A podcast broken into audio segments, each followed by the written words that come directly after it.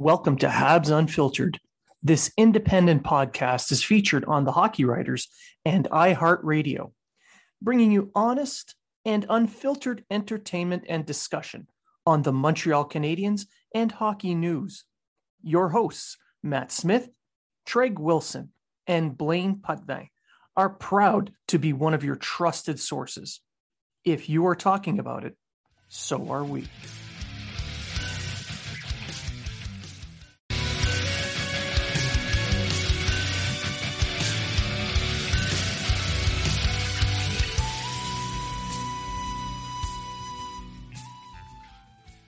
Welcome to Habs Unfiltered. This independent podcast is featured on the Hockey Writers and iHeartRadio, bringing you honest and unfiltered entertainment and discussion on the Montreal Canadiens and hockey news. Your hosts, Matt Smith, Treg Wilson, and Blaine Putney, are proud to be one of your trusted sources.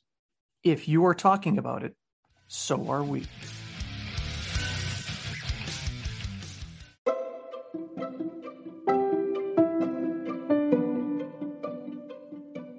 Do you or someone you love obsess over the Habs and they aren't even a fan of the team? Is your social media filled with old jokes and pathetic attempts at trolling? Then you have HOD, Habs Obsessive Disorder. From the makers of Bergie Arms comes 3 to 1. 3 to 1 is specially formulated to cause a temporary choking sensation, which will remind you that your team hasn't won a playoff series since the invention of HD television.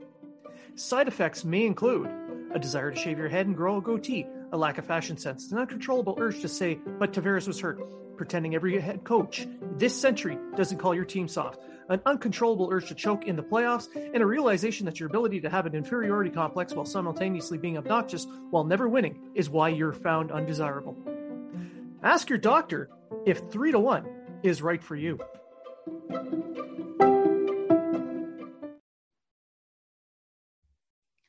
And welcome to Habs Unfiltered, episode 233. I'm your host, Blaine Pudvey, and I'm joined now by a special guest. Her name is Christy Flannery. She is the Hockey Writers New Jersey Devils correspondent. Welcome to the show. Thank you for having me. Happy to be here. Oh, I'm really excited to have you on. Um, I've been sharing a lot of your stuff recently, and I really enjoy it. So I'm I'm hoping my readers and my followers have been picking up on it and helping out with that. Oh, thank um, you. Me too. Got to pick up those pennies. Yeah, all day. Um, so I brought you on ma- uh, mainly to talk about the Devils and the Canadiens game that's going to be coming up in a few hours. This is kind of a pre-game discussion, but with a twist. We're gonna I'm gonna I'm gonna pick your brain a little bit on the on your rebuild and some ex Canadiens who have come in. So, why don't we just start right off the bat and give us a little bit of a breakdown of the New Jersey Devils and the the, the expected lineup based that basically because they played last night. Okay, so the Devils had an optional morning skate this morning, so there is not a confirmed lineup. I do know from last night in Ottawa, it was Sharangovich, Hischier and Bratt, Boqvist, Zacha, Vesey, Johnsson, Mercer, Tatar, who you're very familiar with, and then Kuokkanen, McLeod, and Bastian up front. Uh, the defense pairing has been the same. We're still without Dougie Hamilton, which is a big blow, not necessarily to like the defensive game, but obviously to the power play and the offensive game. You know, there you can't really replace a Dougie Hamilton. Um, my only real complaint is the Devils have had a hard time finding consistent offense um, from any of their lines, really, not just one. And the one line that had a, a, lot of success for New Jersey early on was the Johnsson Mercer Bratt line. And I don't know if any, if you know your listeners know this, but Bratt is having a career season in New Jersey. He's performing very well, and that trio performed very well. And after last night being held to only one goal, it really made me question why this line has not been put back together. Yeah, the uh, the we have problems in Montreal when it comes to line combinations. Do There's you? A, there is a definite problem with how the coach puts lines together, and it's been a a long discussion. So the the line mm-hmm. blender hits, and you just don't know what's going to happen. Yeah. Now, I've been following Bratt and, and Mercer because Mercer was a QMJHL product, and yes, you know, we we cover the Canadiens and the Quebec League pretty well on my show. And well, to be honest, it's not often you get to watch a Newfoundlander play NHL hockey, and we're pretty proud to see him out here, us Atlantic Canadians. Yeah. So, but we'll just go from there. And how did COVID impact New Jersey recently? I mean, the first half of the season, I think it was the end of November, December, they got killed with COVID. I think there might have been only one player that did not test positive during that time. So it definitely was a struggle. And I think it kind of speaks to the overall theme for the Devils this season, which is really they haven't found consistency. And that just means like on ice production, just consistency in the lineup because there were kids possibly, you know, going in and out.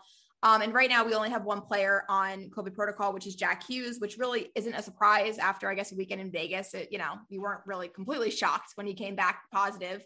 Um, but, but I thought the devil. I thought everything that happens in Vegas stays in Vegas. What the hell happened? Not there? COVID. We found found the exception to the rule. COVID, COVID does not stay in Vegas. Yep, they they'll stick with you. so, but the team's on a seven game losing streak, and they haven't been winning with Jack Hughes in the lineup. And you know, teams face adversity. You need to be better. So now, the game against Ottawa last night, they um, they didn't look too good. No. What do you feel they're going to try and do differently to uh, motivate themselves to play against the bottom feeding Montreal Canadiens? I like how you said that. Uh, well, Coach Ruff talked to the media, and he's trying to kind of tweak the game because right now, no surprise, goaltending has been an issue. Blackwood is on injured reserve. Jonathan Bernier is done for the season. And I think six or seven goaltenders have suited up for the Devils, and we're only at the halfway point. So goaltending has been a major issue.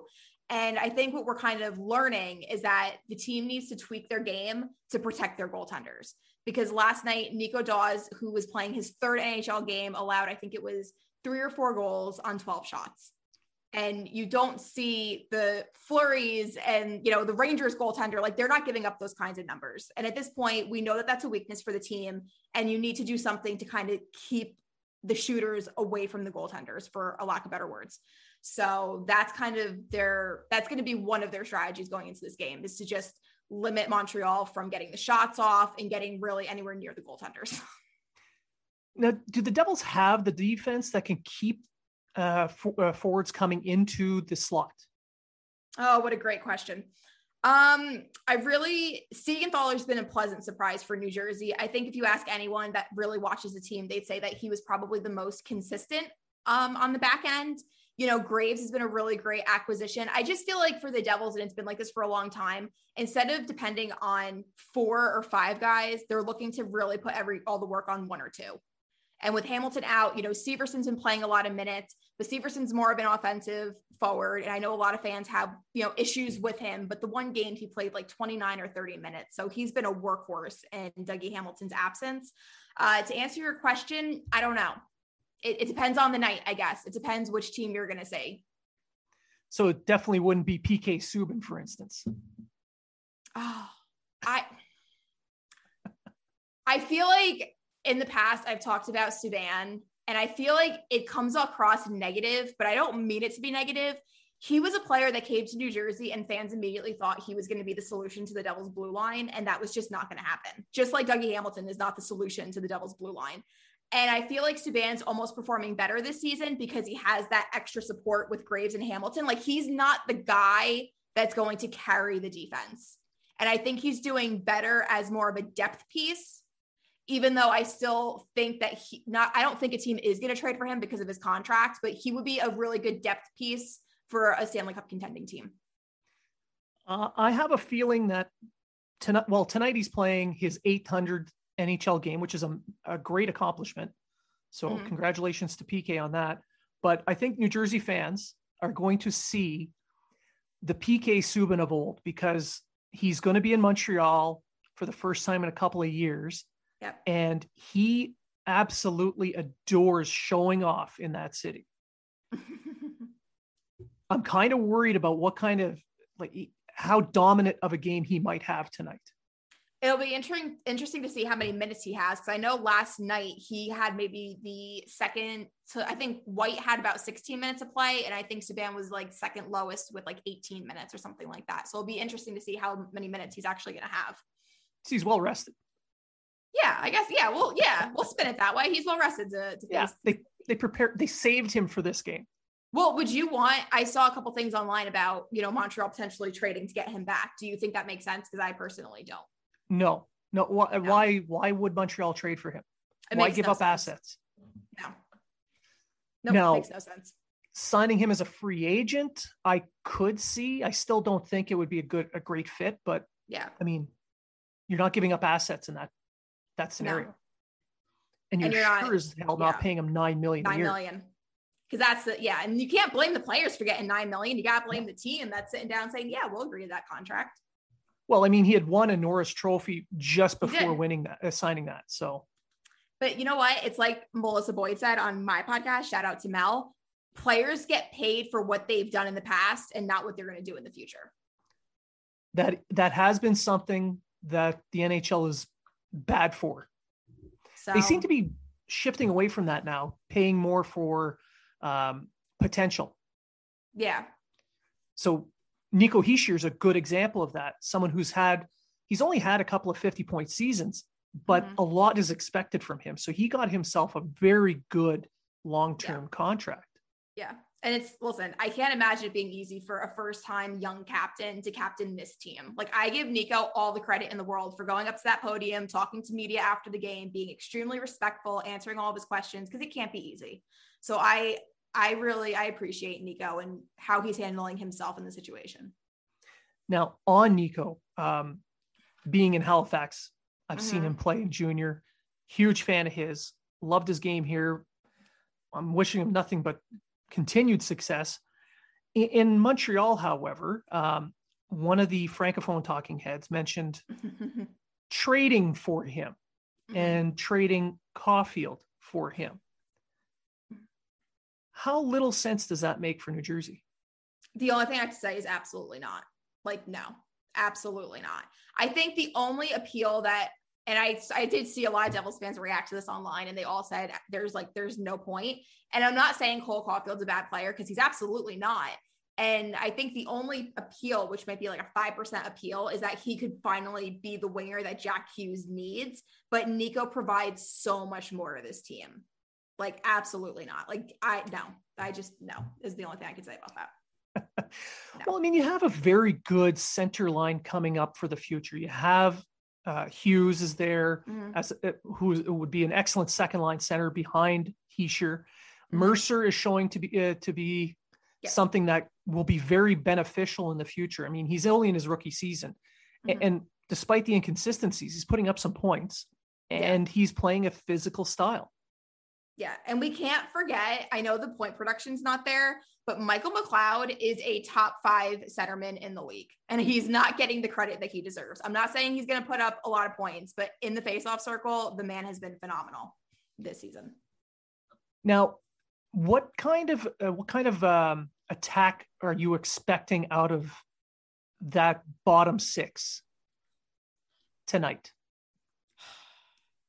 It's it's so hard to even predict because I feel like there's two Devils teams. It's the one you saw last night in Ottawa, or it's the team that can compete against the best and play a phenomenal game, play everything perfect. So it really is a matter of which team are you going to get. Obviously, confidence is extremely low right now because it potentially they could be losing eight in a row. So it's so hard for me to tell. The bottom six, listen, this is not Tampa Bay Lightning's bottom six when they won back to back Stanley Cups. This is not that. Um, so yeah, I don't even know what to say. I really don't. You just gotta have to. You're gonna have to see what Mer- Mercer's always gonna try. Mercer's always gonna give you hundred percent. You know, him and Johnsson, they can get something going together. I think Tatar's probably been a surprise. I think people expected more out of him as far as point production this season. I think they expected him to be a top six and not a bottom six, but here we are for right now. Yeah, he's been the last couple of years. He's he's had slow starts. Yeah. It's And- inconsistency, but that's the whole team. Yeah, well, that par for the course in Montreal as well. Yeah. Um, now, who do you feel would be put up against in a matchup with Suzuki? He's the top centerman in Montreal, and if you want to shut down what little offense the Canadiens have, that's where you go. So, who do you feel is going to be the, the matchup there? I feel like to shut them down, it should be McLeod and Bastian because McLeod's, you know, the best centerman on the team. Those two combined have the best, have the most hits on the team. So if we're talking a shutdown line, I would think it would be McLeod, Bastian, and uh, Kuokkanen. But Ruff might just go, you know, best against best and might put Hischier out there against them. What uh, what defensive pairing do you feel he, he would try and get out there though? Because I've noticed a lot of a lot of his games, he likes to set up his defensive pairings as a mm-hmm. shutdown versus the lines. Um, it would it would probably be Siegenthaler and Severson because actually yesterday Graves dropped. Um, he was the part of the third pairing yesterday with Colton White. Um, so I would say he's going to have Siegenthaler out there. That's I think our most consistent defensive defenseman that we have. Yeah. Okay. Now, you guys are just starting to come out of your rebuild. Are Montreal we? is about to dive in headfirst, unexpectedly into some form of a rebuild. Yeah. How has it gone in the swamp? Um, I think it's funny because I think if you ask most fans when the rebuild started, they would say right after their Stanley Cup final run, which was 2012. In reality, this, the rebuild really started the 2016 17 uh, season. And if you look at that roster, there's only three players left from that team, and that's Zacha, Wood, and Severson. Um, you know, I think it's been a frustrating rebuild for fans. Um, I don't think it's really been an easy one, especially when you look at what the Rangers put together and what seems like the blink of an eye, and all of a sudden they're a contending team. It's I think it's tough because it seems like it's the never-ending rebuild, and a lot. There was a lot of high expectations. I'm actually writing an article about this now. There was a lot of expectations going into this season because once again, fans were like, "Oh, we had Dougie Hamilton. This is a Stanley Cup contending team." No, it is not. This was not a Stanley Cup contending team in September, October, or now we're in February. It's just not. Are they on the right track? Yeah. And I think for right now, the future does look bright between Holtz being in the AHL, Dawson Mercer coming up. It's a very young team, but you're going to have growing pains that go with it. So I think you fans need to have a little bit more patience. Um, and yeah, it seems like it's a never ending rebuild, I think, if you're a fan in New Jersey or the swamp, as you said. um, I, I, was going to bring up the uh, player development. I know uh, noticing that uh, Laval and Utica just finished a bit of a uh, like a home and home series that they had mm-hmm. going on, and with Utica being right at the top of the division yeah. right now, Holtz looking amazing down there. Yeah. Um, how has the player development been run in the new management that they have? It's interesting because I think it depends who you ask. I think some people feel that the development is terrible. Um, the thing with Holtz that I find very interesting is he's lighting it up in the AHL, but when he comes up to the NHL, you could just tell he's not right. Like he's not quite there yet. His speed is kind of against him in the NHL. Like if he's in his in like the offensive zone and he loses the puck, that defenseman's flying past him. Like he's not going to recover very well. And I feel like for a long time, and it kind of goes along with the rebuild, is the Devils had a lot of players that were almost on the fringe. They were too good for the AHL but they weren't quite ready for the NHL.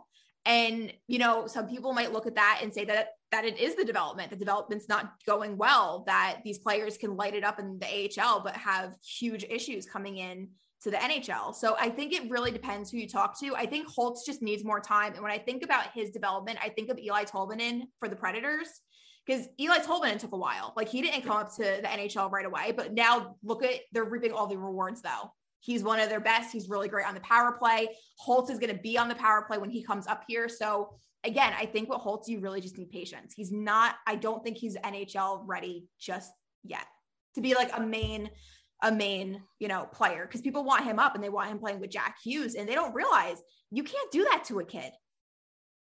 Jack Hughes is going up against the best of the best. Like he, you can't, that's, that, that's, it's not going to help his development to do that and then get shut out or have this horrible experience just to get dropped back down to the AHL. I don't think that's going to be good for him either. So management there, uh, there is taking an approach with Holtz of patience. They're leaving him down there. Is that is that their stated goal? Um, they haven't really. I haven't really read anything that was definitive either way. I the way the season's going, I could see him coming back up again.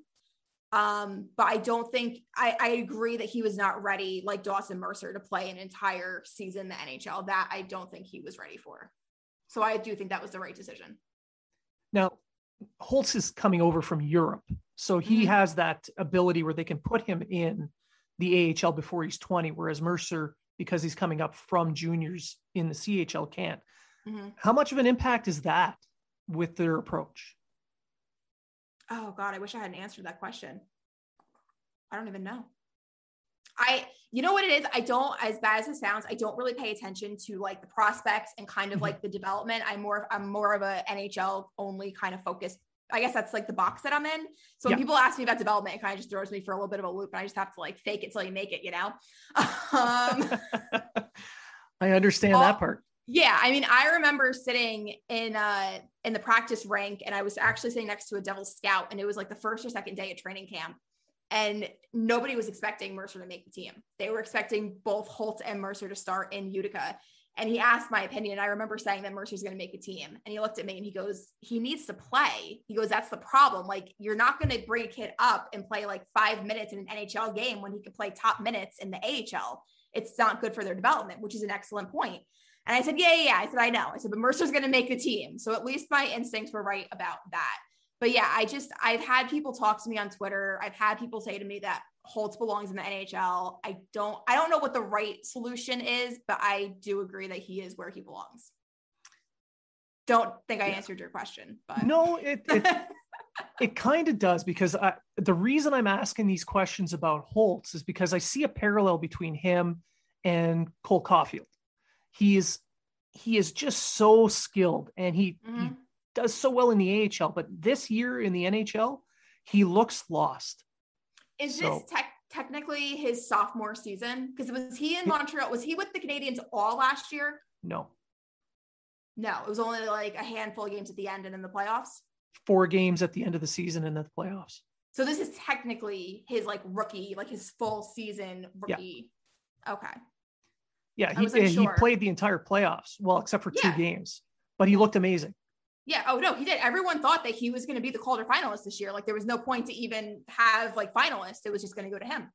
Yeah, and then the the Canadiens curse hit, and then everything. Oh, the wheels came off that wagon in a hurry. Yeah.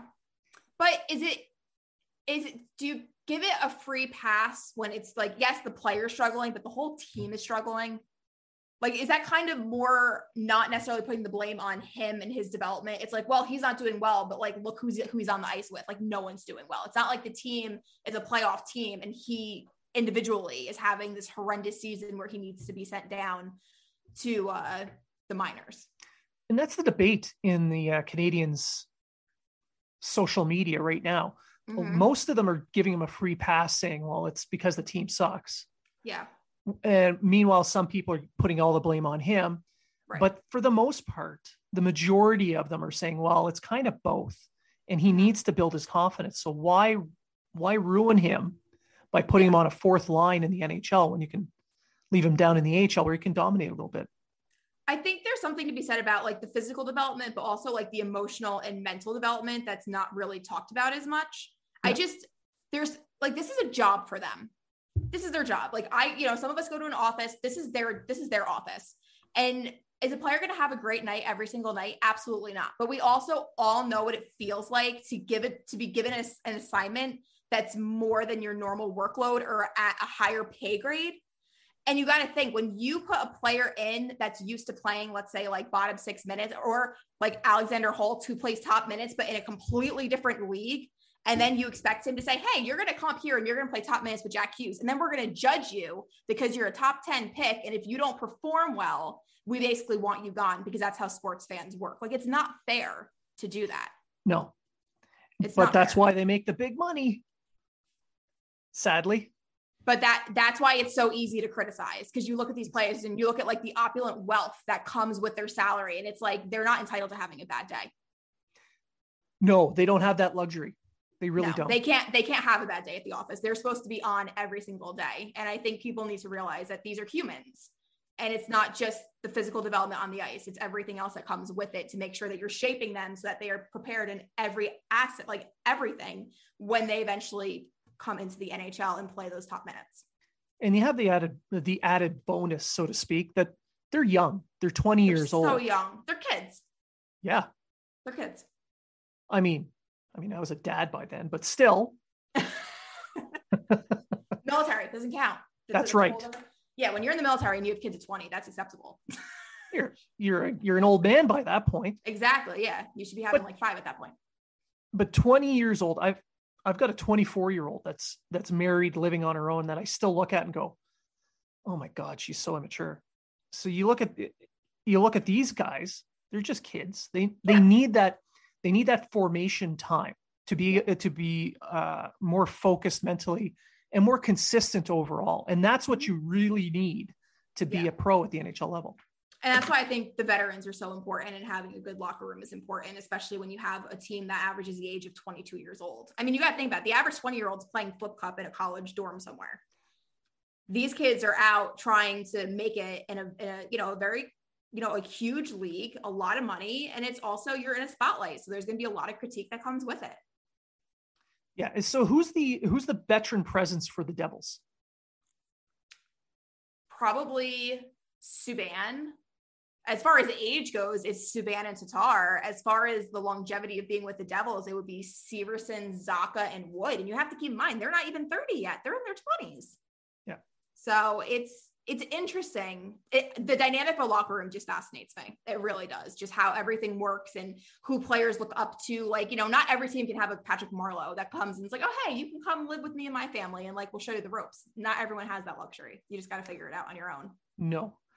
That's um that's those intangibles that people tend to overlook. Yeah. It really does make a difference. As talented as you are, if if you're missing that that stability or that consistency, it's really hard to build your your uh, your skill set onto a, a wobbly foundation. Yeah, you need you need everything. It's a lot of moving parts. When you really sit and dissect it, it's a lot of moving parts. Yeah. Now, how has COVID affected the experience in the building in New Jersey? Have is is it still getting filled up, or there there's some holdback? Think it's any more or less. I Prudential Center was never an arena. I think that was really sold out consistently anyway. I lot it, it's an arena where because the Islanders, the Flyers, and the Rangers are so close, a lot of those fans come to Prudential because to be honest, the tickets at Prudential are a lot cheaper than Madison Square Garden. So we get a lot of away fans at our arena.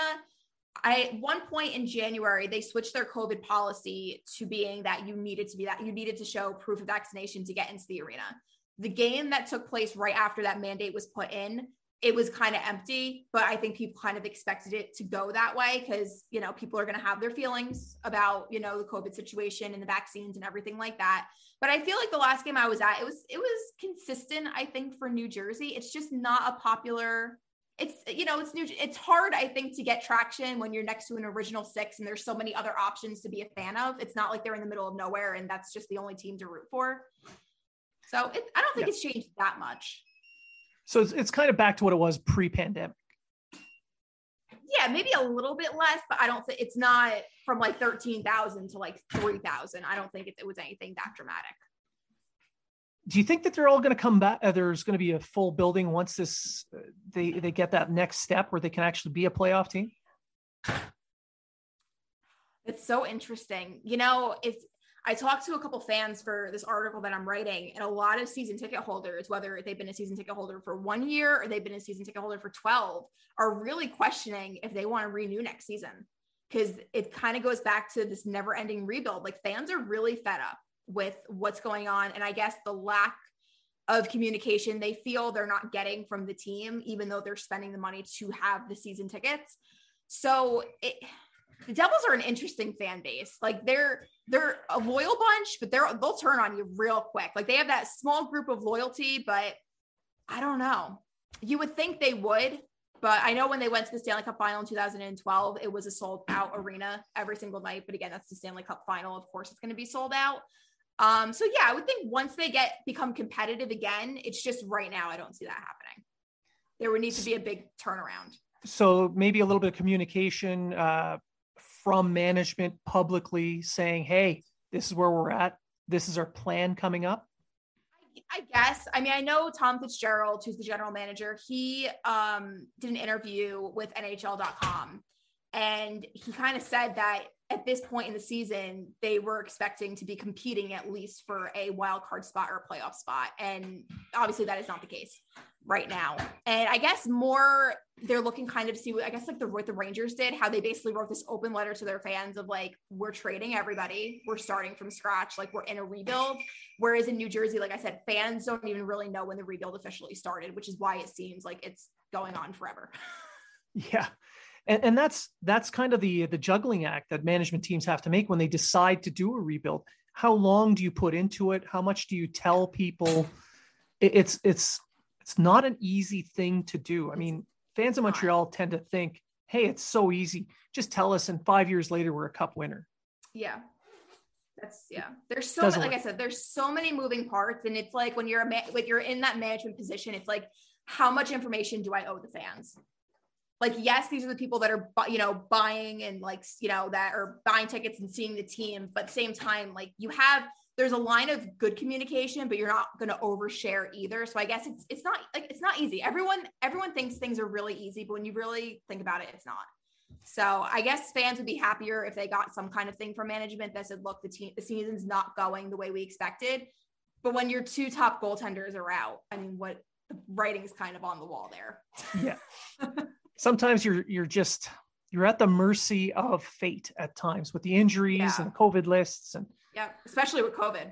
Oh, because mm-hmm. you don't know you could your whole team could miss like two or three weeks that could be like very important and like other teams can make that jump so it's really a wild card yeah. of how it's going to end yeah and Canadiens fans are well aware of that one seeing how every single player with the exception of suzuki has yeah. been out of the lineup yeah, it's crazy. It's nuts. It really is. but before we and before we let you go, I just want to I want you to tell my listeners where they can find your work. Oh, oh, this is so much fun. So I share all my articles on my Twitter, which is oh my god, it's so funny. I just changed my Twitter handle. I don't even know what it is. In stilettos underscore yes. NHL. Yes, that's what it is. I had no. I had to change it for something, and I was like, I don't know what I changed it to. I had like three names in mind. I don't know which one I picked but yeah, all my articles can be found there. I live tweet all the Devils games. So that's a lot of fun. You can come hang out with me there. I'm on Instagram, skating in stilettos, and of course on the Hockey Writers website. And I also do the morning skate newsletter for the Hockey Writers, which is a lot of fun. So you should do that. That's your daily uh, news and entertainment. You got into the exclusive club. I, I don't know how, but we're here. I'm an original member. There you go. You're also on uh, Chicks with Sticks podcast with Mel. Yes, so many. Yes, and then and I'm on Chicks and Sticks. I try. The problem is, is this season lot, the Devils play a lot of games on Thursdays when we record, so I'm not on as frequently as I would like to be. But even if I'm not on, you should listen to Hannah, Mariah, and Mel because they are outstanding. So that it is a great show. Good. It's a great show. You should listen. Uh, so again, I want to thank you for coming on the show and, and giving us a little bit of the uh, the stiletto boost. Anytime. Thank you for um, having me and letting me ramble. hey, it's it's nice to have someone other than me ramble on. That's what they that's what the hosts always say. Fair. But uh, again, thank you for coming on. And to my listeners, thank you very much for listening. We really appreciate your interaction. Uh, send us your emails to habsunfiltered uh, at outlook.com. Uh, check out habsunfiltered.net. And remember, if you are talking about it, so are we.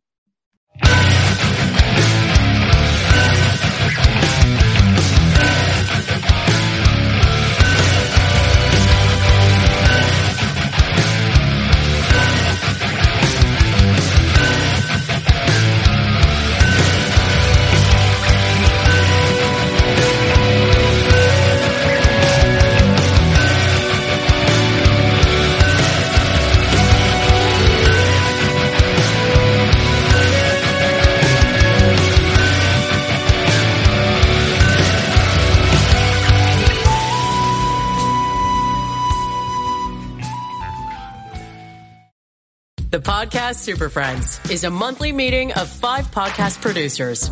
Hi, I'm Katherine O'Brien from Branch Out Programs in Baton Rouge, Louisiana. I'm John Gay from Jag and Detroit Podcasts. I'm Matt Cundill from the Sound Off Podcast Network. I'm David Yaz from Pod 617, the Boston Podcast Network. And I'm Johnny Peterson from Straight Up Podcasts. Together, they form the Podcast Super Friends, an alliance of podcast masterminds sharing best practices, insights, and discussions to help make you a better podcaster. Follow or subscribe to the show on Apple Podcasts, Spotify, Google Podcasts, or at soundoff.network. Do, did, will, the Story of People podcast is now available on the Crier Media Network. The first five episodes are here and feature some incredible guests that fit into one or all three of those categories. Ready? Tara Sloan from the San Jose Sharks, Undercurrent podcast at NBC Sports. Marianne Iverson from Iverson Voice and the Let's Take This Outside podcast to talk about the world of outdoors as well as voiceover land. Ariana Hunsicker, future Canadian Paralympic swimmer, already winning tons of awards for this country. Scott McGregor from the Hot Wallet podcast to dumb down the world of crypto, Bitcoin, and NFTs so you don't have to. And Jackie Holowati from Climate Pledge Arena in Seattle, Washington, the first net zero carbon certified arena on the planet. Wherever you get your pods, wherever you watch your pods, and on the Crier Media Network.